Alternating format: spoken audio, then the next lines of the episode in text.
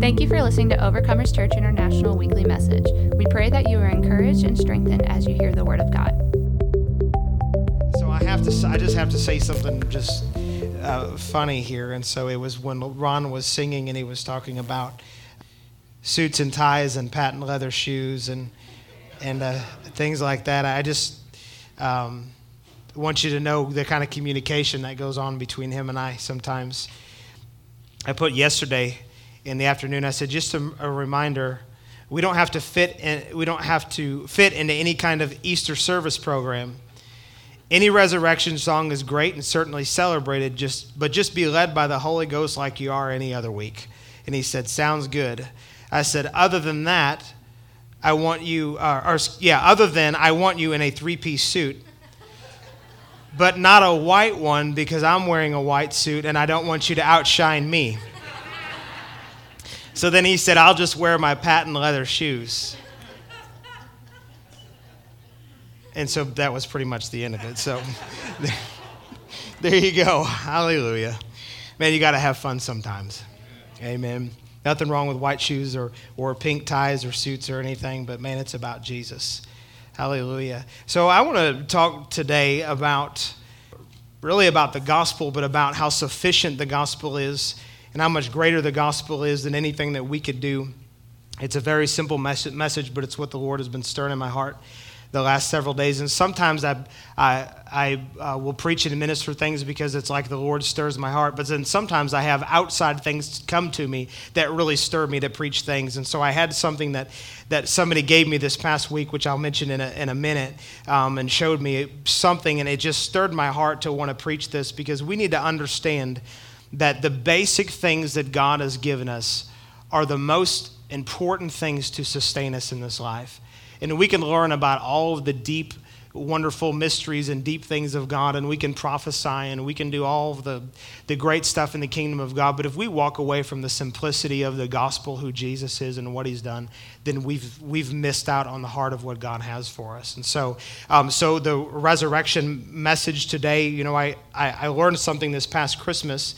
Um, and I decided that I just was going to say Merry Christmas and then just preach what was on my heart. And so today I'm going to say Happy Resurrection Day. I'm just going to preach what's on my heart. Does that sound all right with you all? Amen. I just have removed the stigma that it has to be just some particular resurrection, resurrection message. You all know that Jesus raised from the dead, right? Praise God. And we celebrate it all through the year. It's not, if you celebrate the resurrection of Jesus one day a year, you got one of the sorriest lives of any person that I'd ever meet. So praise the Lord. So this is just, to me, is just another day to look at. And of course, we're reminded it is the greatest thing that's ever happened in the history of the world. But I'm just going to preach what the Holy Ghost has got for us today, if that sounds good to you.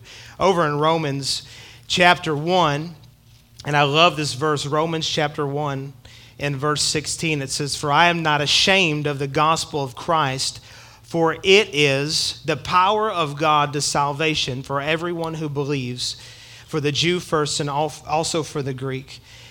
And so the gospel is the thing. I want to say this on a personal note. The gospel is the thing that changed my life. And there is only one gospel, and it's the gospel of grace that the Lord has given to us. There isn't another gospel. And so I, I was just thinking and meditating in my, in my heart this past week about how powerful the gospel is. And I want to show you another verse over in Galatians, um, Galatians chapter 1. Let's look at this here real quick. Galatians chapter 1. And in verse 6, and this is Paul writing in Galatians, and he was basically pulled the gloves off and just beat the Galatians to a pulp with his words because they had turned away from the gospel that he first brought to them and they were believing other things. And he says, I marvel that you, turn, that you are turning away so soon from him who called you in, in the grace of Christ to a different gospel. And so notice that he uses the word grace and gospel inter, interchangeable there. So when we're talking about the gospel in specific, there is only one gospel, and it's the grace of God. It's the goodness of God. It's what he's given to us on an unearned, unmerited basis. It's the power of God for everyday living. And in the next verse, he goes on and he says, which really is not another, but there are some who trouble you and want to pervert the gospel of Christ. But even if we or an angel from heaven preach any other gospel to you than what we preach, what, than what we preach to you, let him be accursed. As we've said before, so now I say again if anyone preaches any other gospel to you than what you have received, let him be accursed. Those are really strong words coming from the Apostle Paul. He was saying, if you're preaching, if anybody's preaching anything other than what I preached to you first, which was not just some gospel message, but was the grace of God, if anyone preaches anything to you besides that, let that person be accursed. And in fact, he says it two times there. Those are really strong words.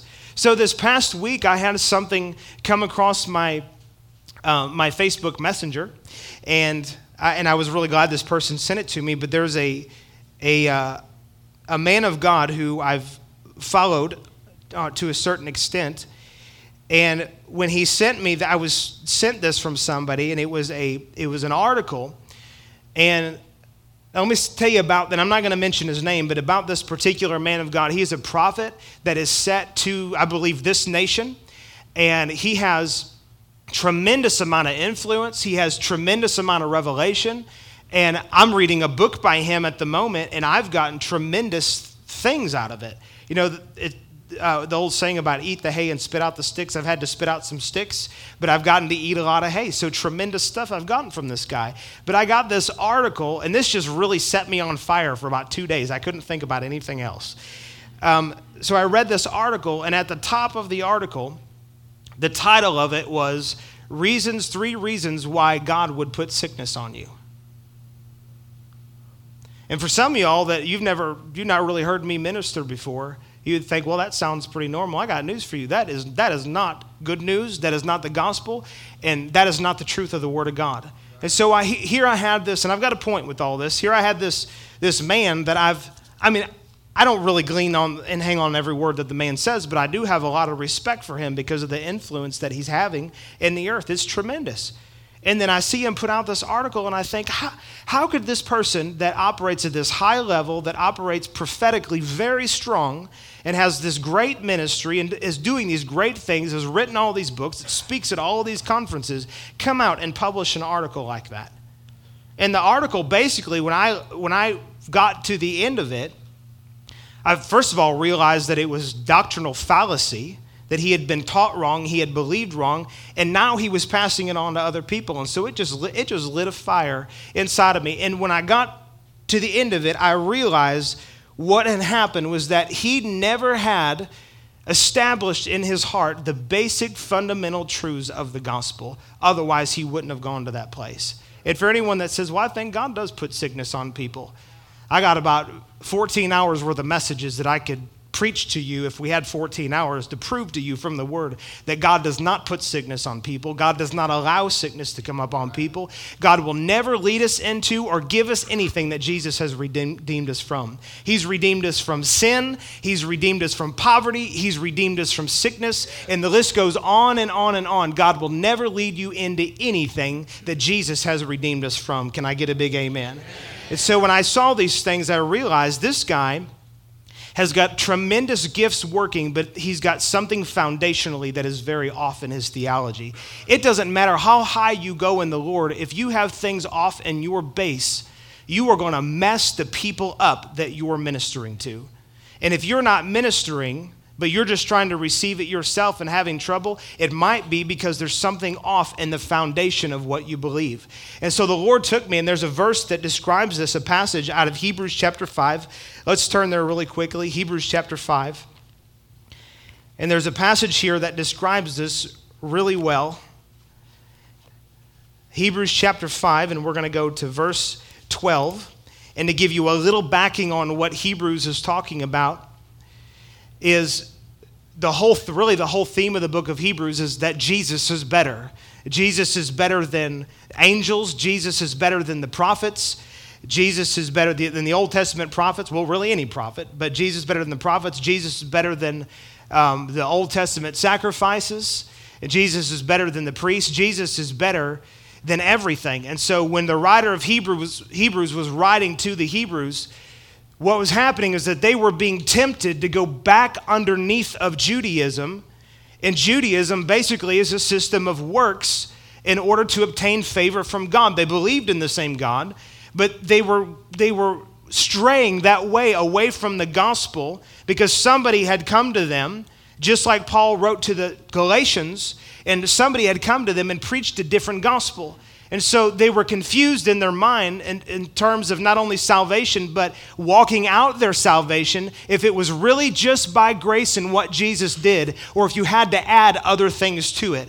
I heard someone say this one time, and I thought it was really good that Jesus plus anything equals nothing. But Jesus plus nothing equals everything.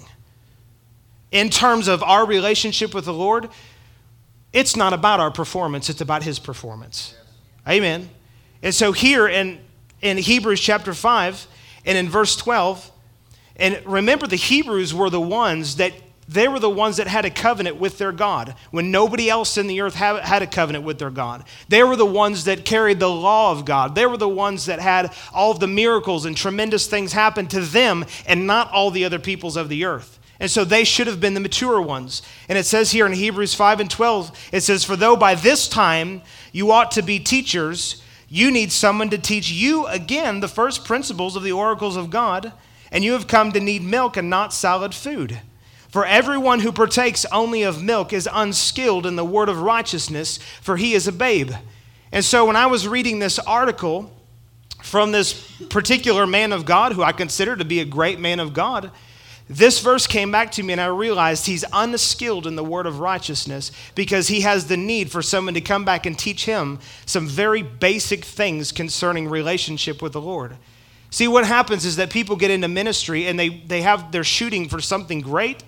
And many times they'll receive tremendous things from the Lord. They'll have great things happen in their life, but they miss the foundational things. They miss the basic things. And when you have somebody like that and they they build their house on top of something different than the grace of God, you better watch out because that person's house is likely to fail and crumble. And I'm not prophesying that and wishing that upon anybody. I'm just telling you what the word says. Paul said, As a wise master builder, according to the grace of God, I have laid the foundation. Let him who builds on it be careful how he builds on it. Why? It's because it's supposed to be according to grace. Grace has everything to do with what Jesus has done what God has done through Jesus and not about what we do. It's all about the finished work of the cross and not about our performance.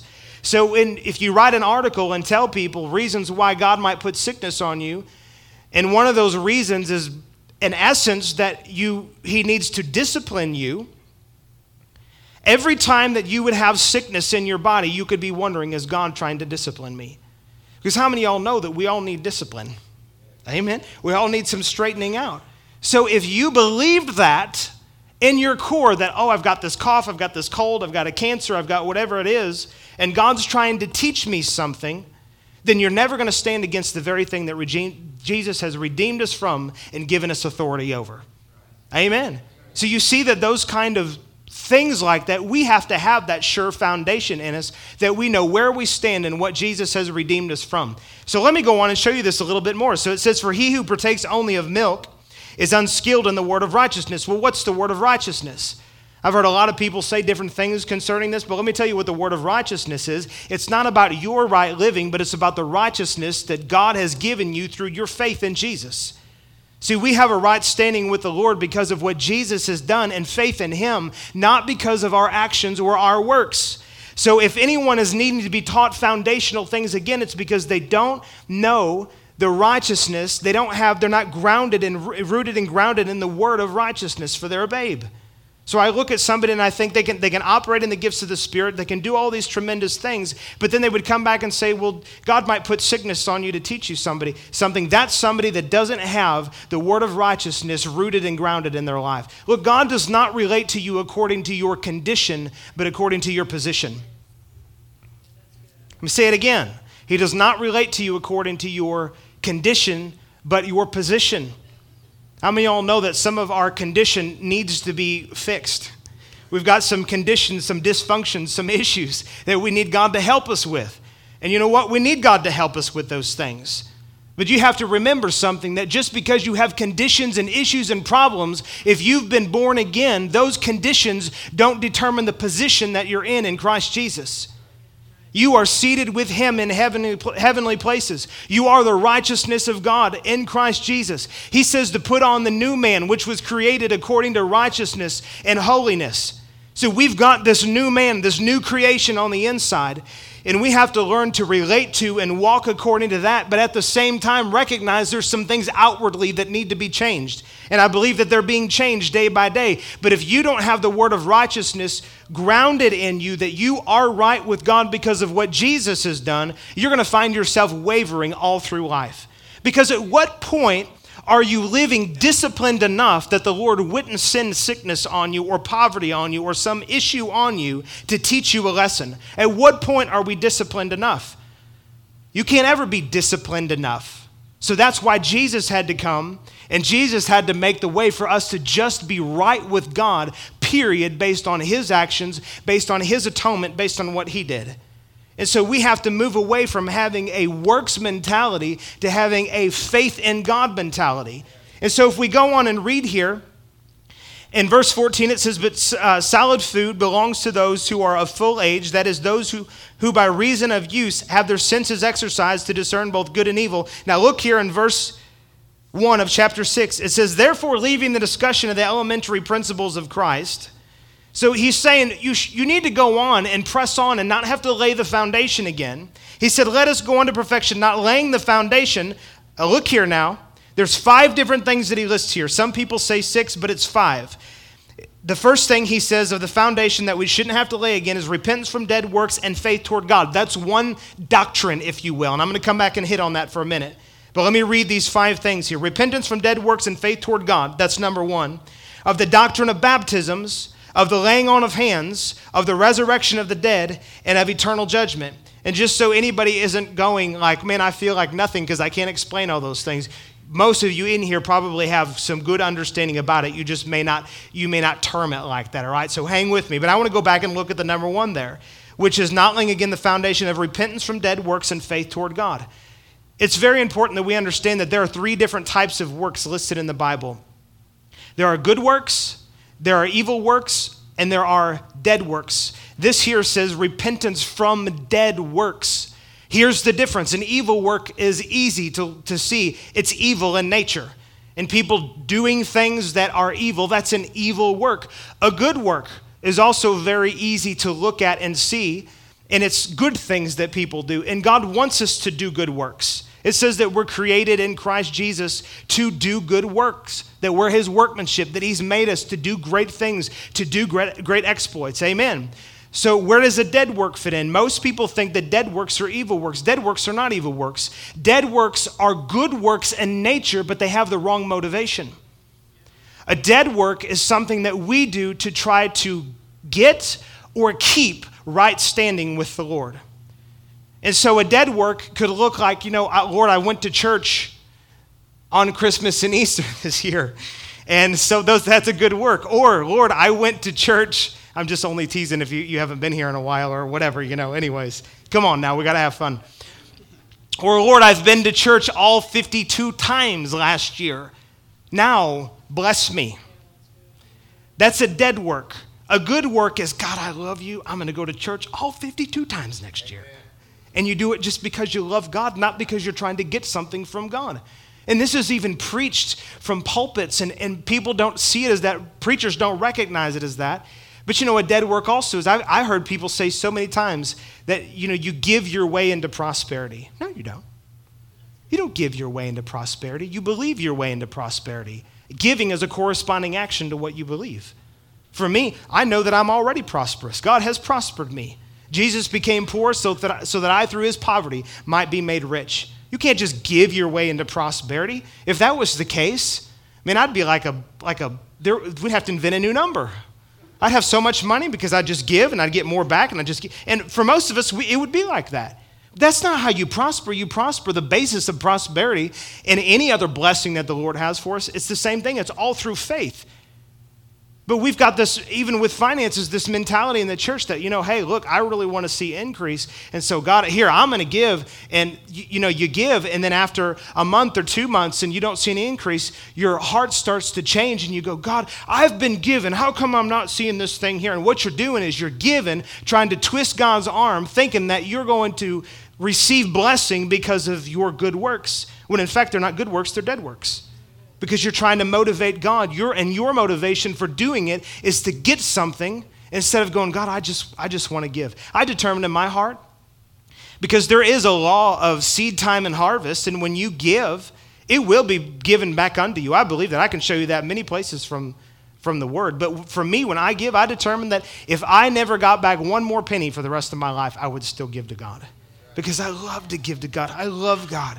That's what a good work looks like. You see, we do so many of these things that we do, and we have all these religious gymnastics in our mind about I did this. Well, how come this isn't working? And I did this, and God, you, you, how come you didn't bless me over here? And well, if I do this thing, then man, God's really going to come through. No, that's not how it works. If you're doing something to try to get or keep favor from the Lord, that's not grace. That's a dead work. And you've put yourself back underneath of the law. So the reason these two things go together here of repentance from dead works and faith towards God is because if you are into dead works, your faith is in yourself and it's not in Him.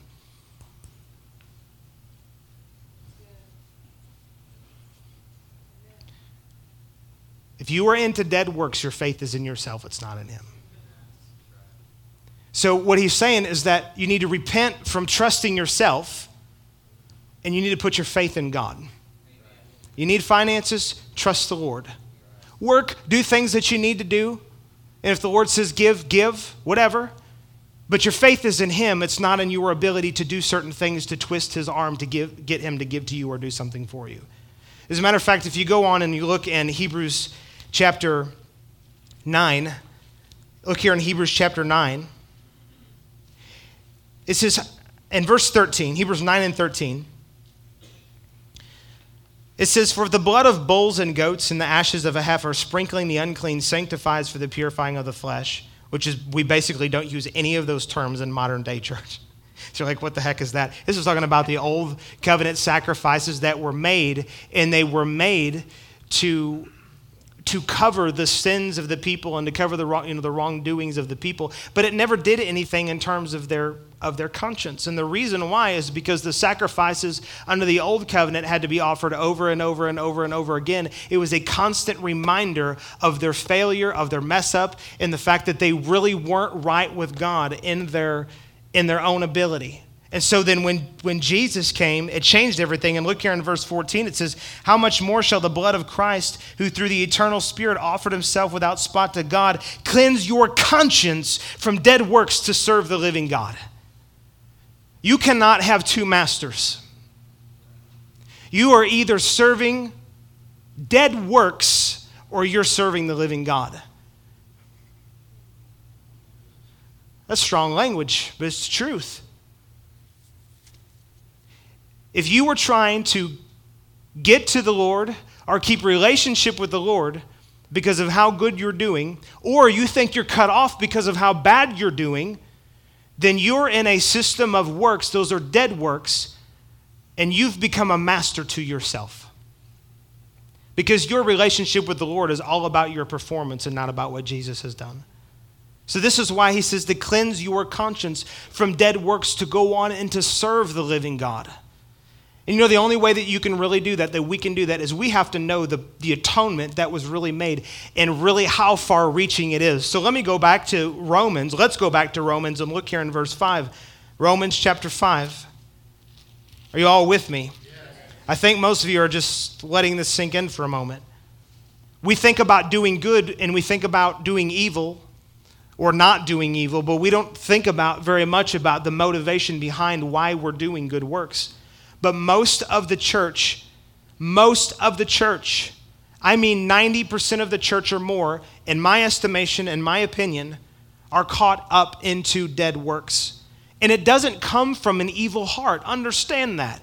It comes from a heart of, of wanting to have relationship with the Lord, of wanting things to work right, of wanting to receive God's blessing, but people are just going about it completely backwards. Jesus came in and he redid everything so that we didn't have to go through, jump through hoops anymore to be blessed. We're just blessed. You know, oh, back in uh, Deuteronomy chapter 28, I've heard this for years. And the first 14 verses talk about the, the blessing of the law.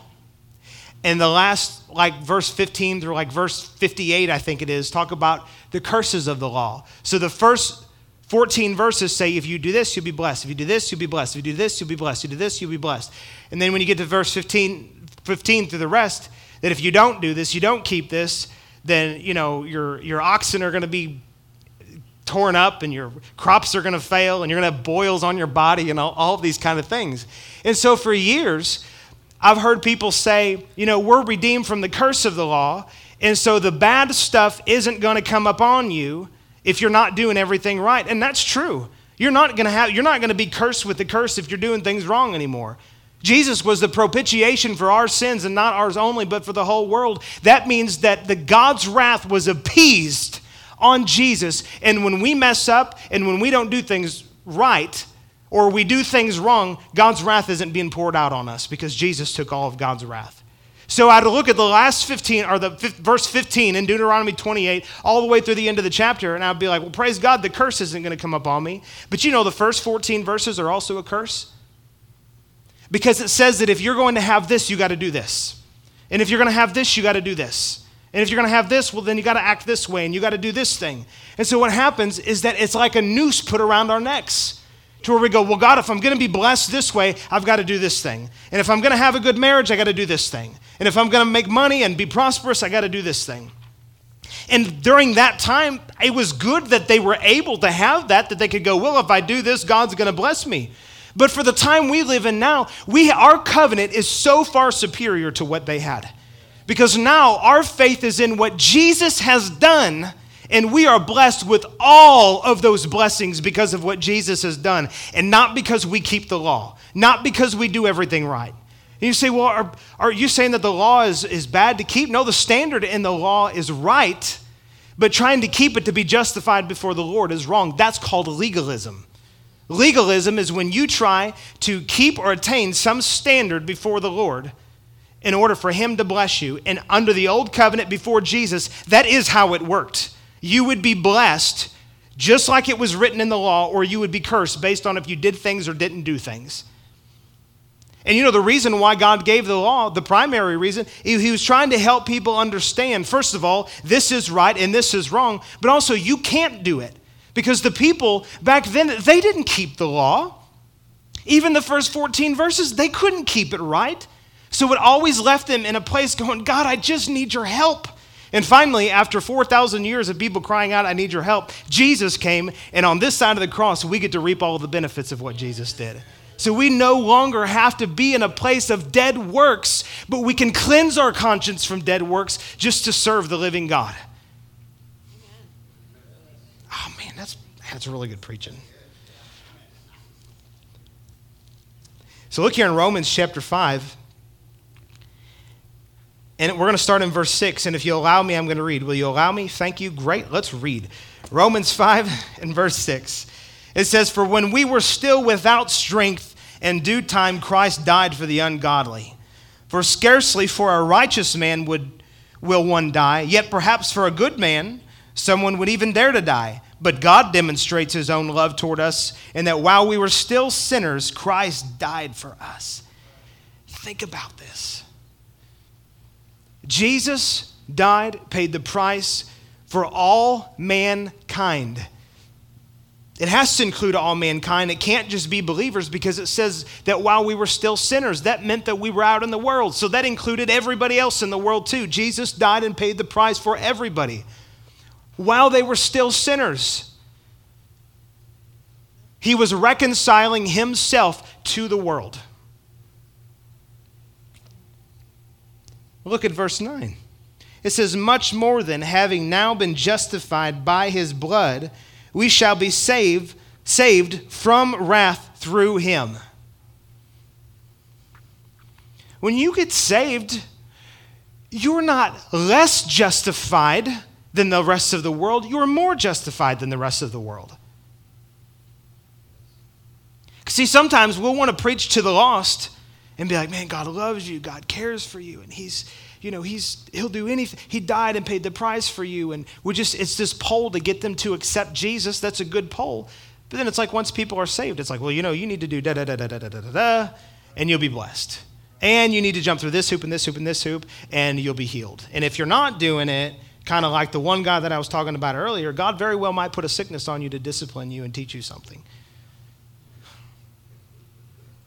Can we say works mentality? Who can live underneath of that? Who can live up to that? Nobody can live up to that. That was the whole, that was the whole purpose of why Jesus came was to reform and change things. Hold your place there in Romans. I want to flip back over to Hebrews. Let me show you something here really powerful where we were just at. Look here in Hebrews chapter 9. We were just here in Hebrews chapter 9. Let's back up to verse 10 and to give you a little backing on this. This is talking about the priests and and how they had all of their duties that they would do and they would have all of their washings and sacrifices and everything that they did. And so I'm jumping in here for time's sake in verse 10. It says, concerned only with foods, talking about the priests, that they're concerned only with foods and drinks and various washings and fleshly ordinances imposed until the time of reformation. Everybody say reformation. Here's what reformation means it doesn't mean you throw out and bring in new, it means you change what's already there. You reform, you reshape something. So the system that God made for causing man to be justified before him was right. The system was right. It required blood for us to be in right standing with the Lord. But the problem is, is that all of the blood up until Jesus that had been shed, and all of the, the burnt incense, and all of the sacrifices, and all of the offerings that they did, none of that was able to be an eternal sacrifice that Jesus made that would end all of the other sacrifices. None of them were able to do it. So every time they would make these sacrifices, and on the Day of Atonement, once a year, what would happen is that the high priest would go in to the most holy place and he would bring with him a sacrifice, and that was to, to atone for the sins of the people from the past year, but only the past year.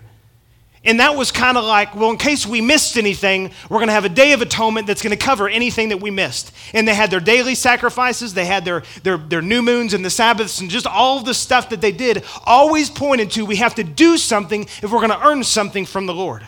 But when Jesus came in, the system was the same. It still required blood, it still required a sacrifice. But instead of going into a sanctuary made with these hands, these physical hands, into a tabernacle that the Lord had Moses build, and, or into Solomon's temple, or in any of the structures that had the mercy seat of God, Jesus went in as the high priest with his own blood into the most holy place one time so Jesus went in, he reformed, or he reformed, he reshaped what was already there. It was the right system, but the elements were wrong because the blood of, the, of bulls and goats and lambs and all the things that they did, it was never able to atone for the past, present, and the future. Only Jesus was able to do that. So every day and every week and every year they made sacrifices. It was a continual reminder that they had to do something in order to earn God's favor. But look at what it says here in verse 11. It says, But Christ came, because remember, this is talking about the priest. It says, But Christ came as the high priest of the good things to come, with the greater and more perfect tabernacle, not made with hands, that is not of this creation, not with the blood of bulls and goats, but with his own blood. He entered the, entered the most holy place once for all, having obtained eternal redemption. Jump down to verse 15. And for this reason, he is the mediator of the new covenant. Listen, you don't have to go. You can't go to anybody else as a mediator between you and God. You can only go through Jesus. For this reason, he is the mediator of the new covenant by means of death for the redemption of the transgressions under the first covenant, that those who are called may receive the promise of eternal inheritance. So, what Jesus did was a once for all thing. It paid the price for past, for present, and future tense sin. Not only sin, but also for us to be blessed. Just go ahead and shout hallelujah back there because he had to get out of his seat and he's going like this because he knows what I'm saying is the truth. Amen. And this just this I'm telling you, some of y'all start you're starting to get set free. When I started down this path, you're thinking, I'm not sure where he's going. Now you're like, I think I like where he's going. This is this is setting me free. See, you understand this, and I can't tell you how many times I've heard people say, "Oh, well, Pastor," I've had I've had many people leave the church over the years. They say, "Pastor, you preach things like that, people are going to go live in sin." You you you can't you can't get a precious gift from the most precious person and understand what's been given and why he gave it, and then want to go and punch that person in the face. You might still struggle, but if you've received this precious gift from the Lord, it does something to you on the inside. It makes you go, God, I, I want to live for you. I don't know how. I'm still struggling in areas, but I want to live for you. You understand the, the gospel is the power of God unto salvation. Grace, unearned, unmerited, what God's given to us, that's what causes power and victory in our life. The grace of God has appeared unto all men, teaching us that denying ungodliness and worldly lust, we should live soberly in this present age. But it's the grace that does that. It's the gospel that does that. It's not hard preaching. Legalistic preaching doesn't work. Preachers been preaching for years. You need to, you need to straighten up and you need to quit living in sin and you need to do things right. Ah. And you know, they usually talk like that. And the problem is, is it's not working. Why? Because they're, they're bringing people and they're, they're including Jesus and saying, yes, you need to be saved. But then they're bringing them right back under law and they're saying, you need to do this and this and don't do this and don't do that, and then you'll be right with God. You can't do enough stuff to be right with God. You can't do enough stuff to earn the favor of God. You can't be good enough. So you might as well hang it up and go and trust in the Lord, put faith in God, repent from dead works, and put faith in God, and watch how all of the bad stuff you've been doing, all of, the, all of a sudden you can start doing the right stuff. Because if you don't understand your position, you'll never go to the place that you are positioned in Him in the Spirit and deal with your condition. Because if, you're, if you think that God relates to you according to your condition, you will stay away from God thinking that He's going to smite you down, that He's going to put a curse on you, or that He's just not going to bless you or something. And that's the way that most people, if you have a works based mentality, then that's how, that's how you go to the Lord, is based off of your works and not based off of going into the presence of God and saying, Lord, I'm here to receive help in my time of need. I'm coming before the mercy of God because I need help. But I do know this, Father, that you've declared me righteous because of Jesus. It's not because of my own righteousness. It's my own righteousness is as a filthy rag. I could not live righteous enough. I could not live holy enough to be in your presence. But because of what Jesus has done, because of what Jesus has atoned for, now I'm entering in. I'm coming in. And I thank you, it's because of your mercy, but I stand here with boldness. And Father, help me with the thing that you know that I've been needing help with. And when you can understand your position in Him, you'll deal with your condition. You won't have any shame. You won't have any, because God sees it all anyways. He sees it all anyways. But when you understand that, that your con- condition, your issue, your dysfunction, if you've put your faith and trust in Jesus, it doesn't change your position with Him. Uh, here's a great balance. And here we are, and hold your place in Romans because I'm coming back to, I'm just getting fired up, baby. Look here in Hebrews chapter 10 and verse 14, Hebrews 10 and 14. Oh, let's start in verse 12. Nope, let's start in verse 11. Hebrews 10 and 11. But I'm going to get to 14 real quick. And it says, And every priest stands ministering daily and offering repeatedly the same sacrifices which can never take away sins. Notice it can never take away sins.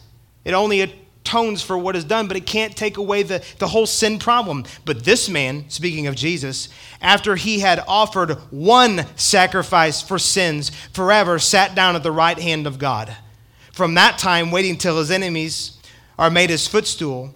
For by one offering, he has perfected for, forever those who are being sanctified. There's your balance right there. He has perfected forever those who are being sanctified. Sanctification is a process from the time you get born again until you die. You will continually, you need to continue to allow the Lord to sanctify you, to cleanse you, but you're not doing it to keep your relationship with Him. That came from the fact that He has perfected forever you, the one being sanctified. Your perfection in the Lord came through Jesus, not through you. You're already at a standard. And when you see the standard, you start to operate from the standard that you're at in Christ all of the other junk that you got having, uh, you have going on in your life, you're dealing with, God can begin to deal with that and bring it up to the standard that you're at. And until that point, there's no condemnation. You just continue going in. Look, people don't, most people, I'll say most, most people don't want to sin. They just don't know how to get out of it. This, I'm telling you, this is how you get out of sin. because grace is what empowers you to do it. Sin is fun for the flesh. It feels good on the flesh. If it didn't, we wouldn't do it. But it's very hard on the conscience. Man has a conscience. Now, people can get their conscience seared to where they don't even care about the nastiness of what they're doing. So that's a dangerous place to be at. But most people want to be free, they don't know how to be free. You cannot be free unless you have the one that can help you, help you get set free. And if you think that you can't go into his presence because you're unholy or unworthy or whatever, then you're never going to go there and get the help that you need. Recognize you're not holy and righteous in and of yourself, but how He has created you and made you, you are. Then you go in and you say, All right, Jesus, I got all this flesh stuff. I got all this stuff in my mind, will, and my emotions and in my body. I need to deal with this stuff because it's ruining my witness, it's ruining my relationships. I'm, I'm living in a place that I don't want to live, or whatever the situation is. But if you can understand your position is with Christ Jesus, and in his righteousness he's given to you, you can go and deal with all that stuff. And I would say that anybody that, that would say, well, and you might say to yourself, most people wouldn't vocalize this, well, we could just do whatever we want to do. I really question whether people have been saved when they say that. When someone says, oh, I could just live like I want to live. When, see, when God does something, when the Creator does a work on the inside of you, it, it changes your want to. It changes your desire. It may not, it may not always change your, underst- or doesn't change your understanding immediately, but there should be something in you that says, I want different from my life. So anybody that would say, oh, we can just, we can just live it up. I, I really question whether that person has really ever truly been born again. Because again, something changes on the inside. Let's go back and finish in Romans and just show you how powerful this is. Can you give me five more minutes? You know that means 10, but just give me five more minutes. oh, look here in, in Romans 5 is where we were at.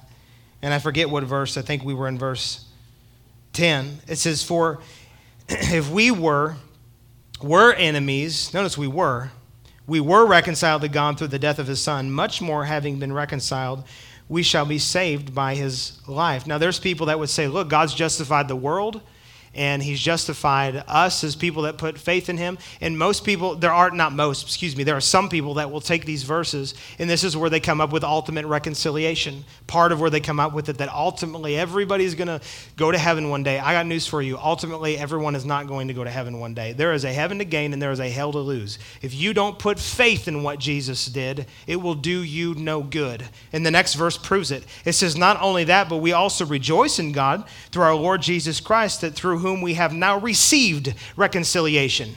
He gives it, but we still have to receive it. I could stand up here with a thousand dollars in my hand and and say this is a free gift, but until you come and receive that free gift, it's not going to benefit you.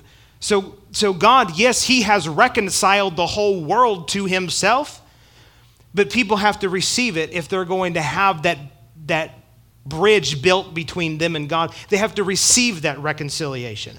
Amen. That may not seem important to you, but it's important for the day we live in because there are people, the Bible says that even the very elect will be deceived. I don't know all of what that means, but I believe the Word of God says that the very elect will be deceived. They're going to be deceived. And I know people now that have taken grace and not really understood it, and they have gone so far as to say God's so gracious and so loving that He's just going to, he, everyone ultimately is going to go to heaven. I'm telling you, that is not the truth. I could show you that 20 different ways from the Word of God. So then you got people that say, well, if he's a loving God, why would he send anybody to hell? God's not sending anybody to hell. People are choosing not to receive the payment that Jesus made, they send themselves to hell. That's the reality of it. And God's grace has been so extended to men. He's so merciful. He's so long suffering. If people don't receive that, that's what sends them to hell. There is only one God and there is only one way to heaven, and that is through Jesus. That is through us, us putting faith in God's grace, us putting faith in the finished work of the cross. That's what causes us to go to heaven, but you have to receive it. Okay, now here we go. This is the meat. This is the deal. This is where I'm going for. Verse 12. Therefore, just as through one man sin entered the world, and death through sin, and thus death spread to all men because all sinned. Now, I want you to notice something. I'm going to come back and hit this, but notice that a parenthesis starts right there. And then it ends in verse 17. I'm going to read verse 12, and then I'm going to read verse 18 because I want it to go together. And then we'll come back and look at the parentheses. It says, Therefore, just as through one man's sin entered the world, and death through sin, and thus death spread to all men because all sinned, Verse 18, it says, Therefore, as through one man's offense judgment came to all men, resulting in condemnation, even so through one man's righteous act the free gift came to all men, resulting in justification of life. You want to know how powerful the work that Jesus did? It's comparing what Adam did in the garden to what Jesus did on the tree. It's comparing to what Adam did with the one tree to what Jesus did with the one tree. Adam ate of the tree of the knowledge of good and evil the Bible says that they died spiritually. Well, that, that they died because the Lord says that, that the day that you eat of the tree, you will surely die. Well, they didn't die physically that day, but they did die spiritually. It also says that every seed produces after its own kind. And so, what happened is that when they ate, they died spiritually, and then they started reproducing, right? And when they did, every single person that was born after Adam and Eve was born spiritually dead. So it's comparing what, what Adam did to what Jesus did. And it's saying here that what Adam did caused death to the whole world. But what, and again, you have to receive it, but understand the picture. But what Jesus did has caused spiritual life or righteousness to the rest of the world, to the whole world, to those who will receive it. But that's the impact that it made. And so when we get born again, we receive that. For us to think that our actions could undo what Jesus did is putting what Jesus did at a lesser level than what Adam did. Because, see, we couldn't work ourselves out of the condition that we were in because of Adam. We couldn't work our way into righteousness. You can't work yourself into being right with God. It can only come through faith in Jesus. You can only be right because of the righteousness given to you by God. So, if what Jesus did was greater than what Adam did, that means you can't work yourself out of relationship with the Lord, out of right standing with Him. Otherwise, if you could, what Jesus did would be lesser than what Adam did.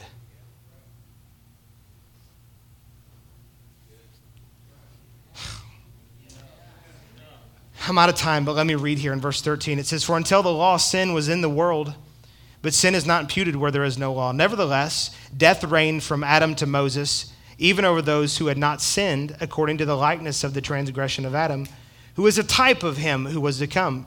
So Adam was a type of Jesus. So again, people entered into sin because of Adam, and now people are, have entered into righteousness because of Jesus. And we were held in captivity because of Adam, and now we're held in captivity because of Jesus.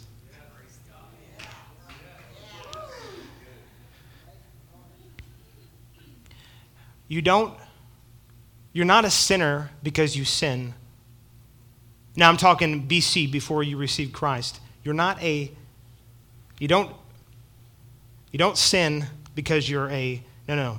You're not a sinner because you sin. But you sin because you're a sinner. People think, oh, I sinned, so I'm not right with God. No, you were already not right with God. Before you got born again, you were already not right with God. That's why you sin. It's in your very nature when you're born into this world to sin. Because you were born spiritually dead. You were not born spiritually alive. So then people look at their actions and they think, oh man, this has cut me off from God. No, what's cutting you off from God is not allowing Him to change that nature on the inside if you've not been born again. But once that nature is changed, then the reason you sin is because you don't understand what God's given you. You have an unrenewed mind. We have a residue from the old man that's still there, or that was there that's not there any longer. Amen. So the reason that we entered into sin was because the nature we were born into. It's not because you sin. Some people say, man, I've, I've heard people say things like, I've, I've sinned too much, God can never forgive me. God's not looking to forgive you of your individual sin. He's looking to forgive you of your sin nature and give you a brand new nature. It includes forgiveness of your individual sins, but your individual sins because the nature of who you were caused you to sin. Your actions didn't cause you to become defiled before the Lord. It was the very nature that you were born into that you couldn't help. So when you get born again into the kingdom of God, and by the way, Jesus is not only the second Adam, but he's the last Adam. There's not going to be another Adam. And you come into that relationship, now you have a new nature, and your actions, good, bad, or indifferent, doesn't cause you to come out of relationship with the Lord because what Jesus did is, did is so substantial. Look at this in verse 16. It says, And the gift is not like that which came through the one who sinned, for the judgment which came from one offense resulted in condemnation, but the free gift which came from many offenses resulted, resulted in justification. For if by the one man's offense death reigned, and didn't it reign? It reigned through the one, the one being Adam, much more those who receive abundance of grace and of the gift of righteousness will reign in life through the one Jesus Christ. Righteousness is not something you work into, it's something you receive as a free gift from the Lord. You can never be righteous enough in your actions to, ha- to obtain anything from the Lord. It's a free gift that He gives to you.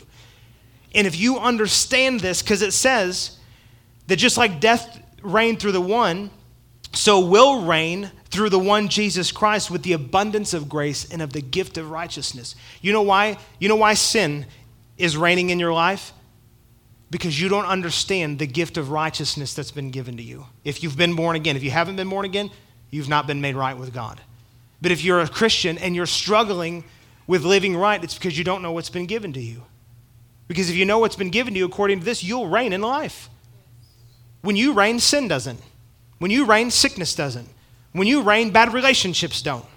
And on and on and on the list that goes, you reign in the life because of what God's given to you. You know what it means to reign? It means that you rule, you have authority, you stay on top of the things instead of the things staying on top of you. So the answer isn't harder preaching, isn't stay away from sin, isn't quit doing all these things. It's understand what God's given you, the position that you're in with Him, and start acting like the prince or the princess that He, he has made you. Because when, when I see people walling around in the mud and they've been, they've been born again, I think, what are, you, what are you doing down there? You don't belong there. Get on your throne, reign and rule with him. Don't be dragged through the muck with all the rest of the world. Come out from among them and touch not the unclean thing, because you've been seated in heavenly places in Christ Jesus. Amen. You're royalty. Man, powerful stuff. Thank you, Jesus. Would you stand with me? Thank you for listening to the weekly message. To find out more about Overcomers Church International and to hear more messages like this one, please visit our website at ociperryville.com.